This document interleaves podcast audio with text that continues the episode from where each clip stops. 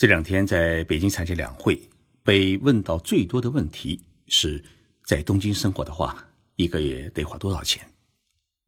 因为在大家的眼里，东京是全世界物价最高的城市，生活成本一定不低。准备送孩子去日本留学的，一定在盘算着得准备多少钱；而计划在日本买房子的人，自然也关心买了房子不去住会是一大浪费。那么，东京的物价到底高到多少？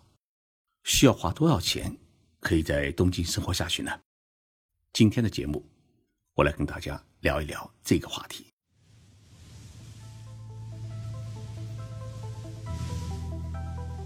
任你波涛汹涌，我自静静到来。静说日本，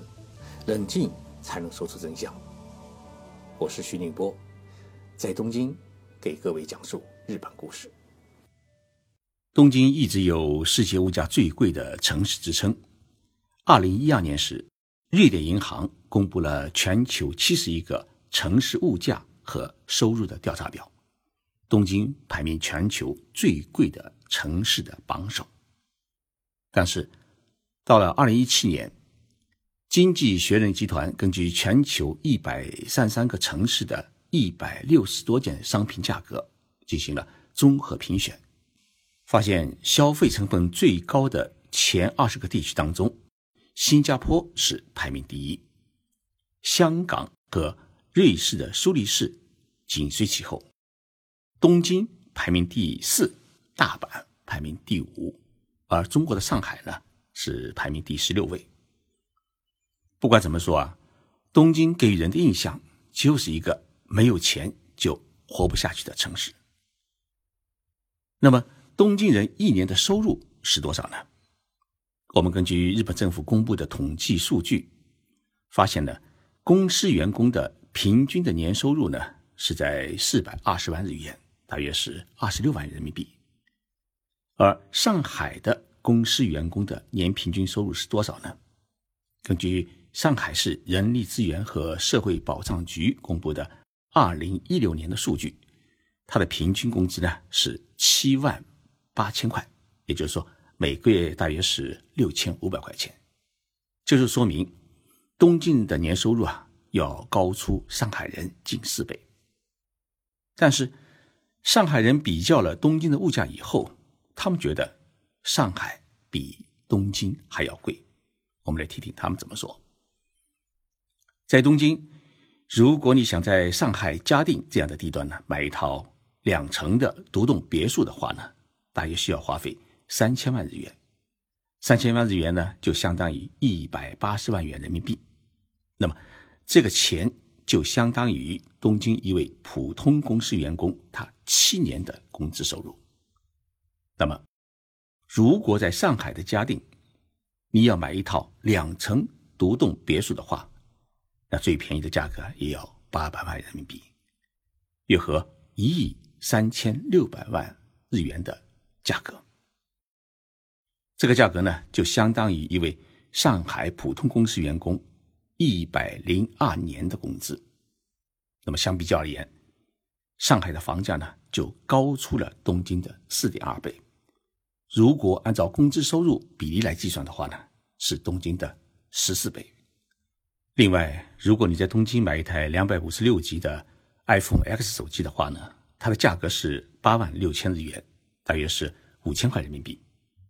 占月工资的比例呢是百分之二十三。而在上海，同样的手机要卖一万多块人民币，价格是东京的两倍，而占工资的比例呢是高达了。百分之一百八十是东京的八倍多，也就是说，东京人他花费四分之一的月工资就可以购买一台两百五十六 G 的 iPhone X 手机。上海人呢，则需要花费近两个月的工资。在东京看场电影，电影票呢是一千五百日元，相当于八十八块人民币，占月工资的比例是百分之零点三。而在上海看一场电影。大约需要一百块钱，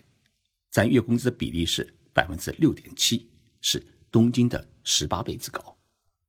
如果在东京的市内的中档地段住一间一室一厅一卫的房间，它的月租费呢，大约是八万日元，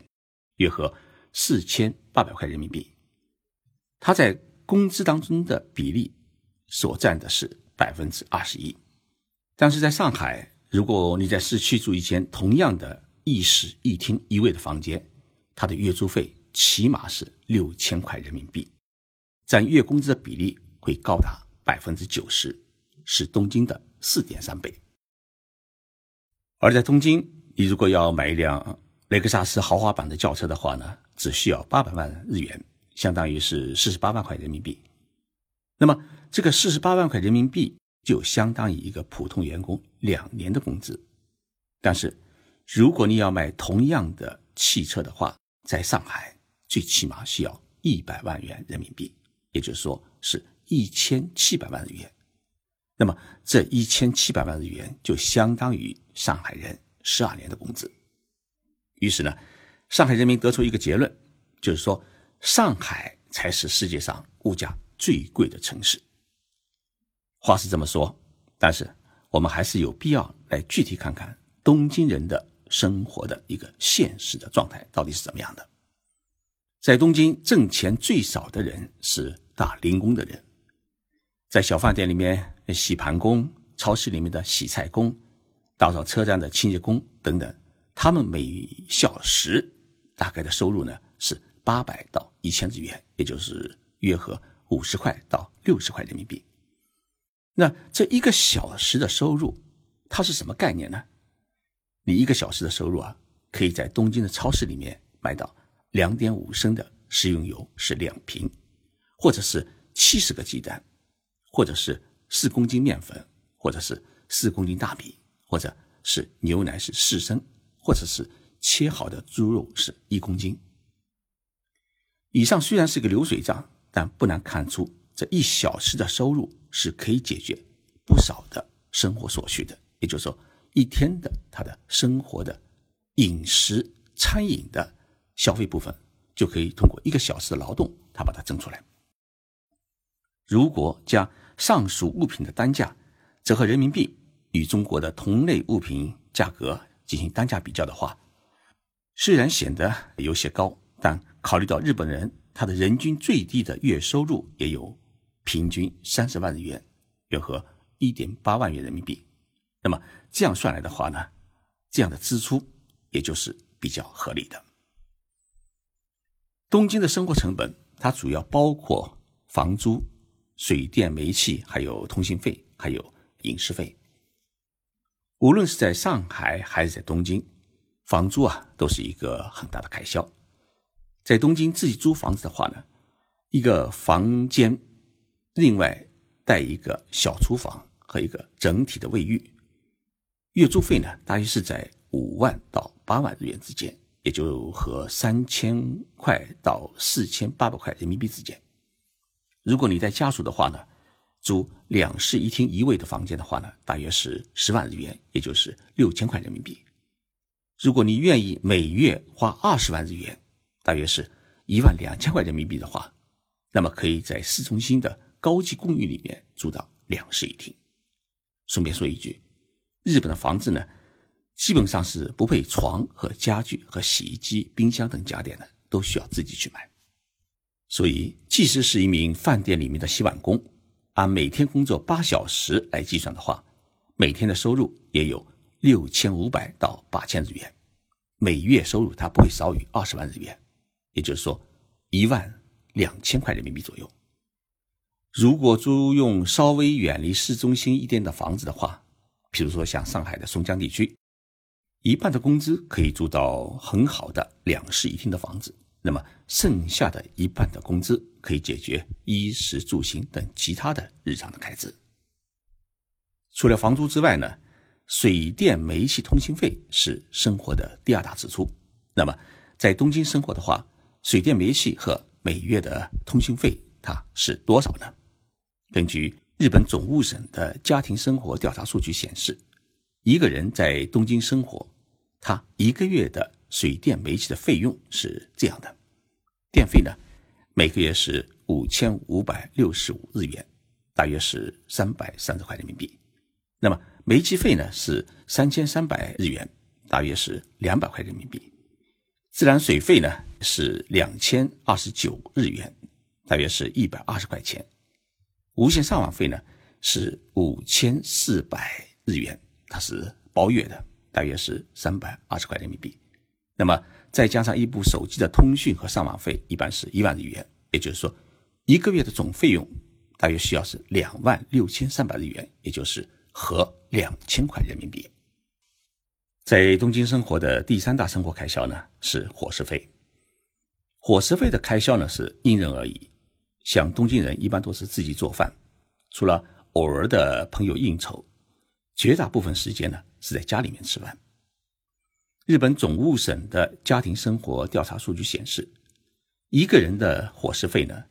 大约每个月是。三万八千五百日元，折合人民币的话呢是两千五百块人民币，这是维持基本生活的一个数据，相当于工资的十分之一左右。如果一个人一日三餐全在外面吃的话，家里不开火，那么早上快餐店的套餐是四百日元，中午的套餐呢是八百日元左右，晚上快餐店的套餐呢是五百日元左右。一天的餐饮费呢是一千七百日元，也就是一百块人民币。那么一个月算下来的话是五万一千日元，也就是三千块人民币的话，你天天可以在外面吃饭。如果自己去超市里面买菜自己做的话，那就相对便宜。日本政府统计的大约两千五百块人民币左右的支出就已经足够了。如果你天天去外面大吃大喝，或者还经常去酒吧里面喝酒的话，那么一个月花掉几万块甚至几十万块人民币也都是正常的。在东京生活的第四大支出，也就是养车的支出。我首先需要说明的是，东京人一般不买车。一方面呢，有车没车，东京人不会把它看成是有钱没钱的象征，在他们的眼里面。汽车只是一个代步的工具，跟电冰箱、洗衣机等家电产品没啥两样。另一方面呢，城市公共交通是极其的发达，东京有三十三条地铁轻轨线，可以说是四通八达。住在市中心和住在郊区，只是多坐了二十分钟、三十分钟的地铁。况且每月的交通费呢，所有的公务员和公司员工，包括临时工，都是实报实销。个人不需要负担上下班的交通费，因此谁都不会傻乎乎的开车去上班，因为没人会补贴你汽油费和停车费。所以，东京的汽车啊真的很便宜，就像在中国卖二十几万块人民币的丰田汽车，在东京呢一般只卖到十万块多一点人民币。二手车呢就更便宜。二手车市场上面随处可见跑了三万公里的车，它不到三万块人民币就可以拿下；有的跑了十万公里的车，看上去还很新，你只要掏几千块人民币就可以买下。日本的道路环境好，开了几万公里的二手车啊，它的性能不会有损伤。在东京生活的第五大开销就是购物与娱乐。东京的商品价格。尤其是世界名牌包包和时装，它的总体价格呢，要比北京、上海的专卖店来的便宜。即使在银座的一些高级百货公司里面去买衣服，一般的女性时装也就是两三千块人民币。日本男人穿的最多的西装的价格是两万八千块日元以下的西装最多，换成人民币的话，也就是一千七百块人民币左右。因为在日本啊，两万八千日元的价格是日本的西服店出售公司白领们上班用西服的标准的销售价格。那么这个价格以上的西装，一般都属于礼服类的高级西装，不是上班穿的，而是参加婚礼啊或者晚宴时候才会穿。对于普通的日本来说，一般的生活日用品，像化妆品啊、沐浴液啊。洗发水等等，都是在家附近的药妆店里面去买。如果按照同类商品的价格进行比较的话，那自然都要比上海、北京出售的价格来的便宜。像著名品牌的沐浴液、洗发水，一瓶的价格呢也就二三十元人民币，比一瓶矿泉水的价格呢大约是高一倍到两倍而已。对于收入都是在一万块人民币以上的日本来说啊，那是属于毛毛雨。但是，如果你一个星期要去一趟温泉旅游地泡一次温泉、吃一顿美食的话，那么开销就上去了。譬如从东京去富士山，在温泉里面住上一个晚上的话，一个人少说也得开销两千块人民币。所以，一般的东京人一年也就是两到三次会带家人呢去泡温泉旅游。如果是单身贵族的话，约上小姐妹一个月去泡一次温泉也是有可能的。总体来说，如果一个人在东京生活的话，正常的生活开支包括房租，有一万元人民币已经生活的可以了。如果想买房子的话呢，呃，整体的房价也要比中国的北上广深地区便宜三分之一以上。我在这里啊，特别推荐东京的。暖灯国际地产公司，这是一家日本著名的房产中介和管理公司，信誉很好，有不少中国员工可以负责对接。如果你想在东京买房子的话，可以上网去查找暖灯国际地产。这家公司的社长桂小川先生跟我说过这么一句话：当一个人晚上回家，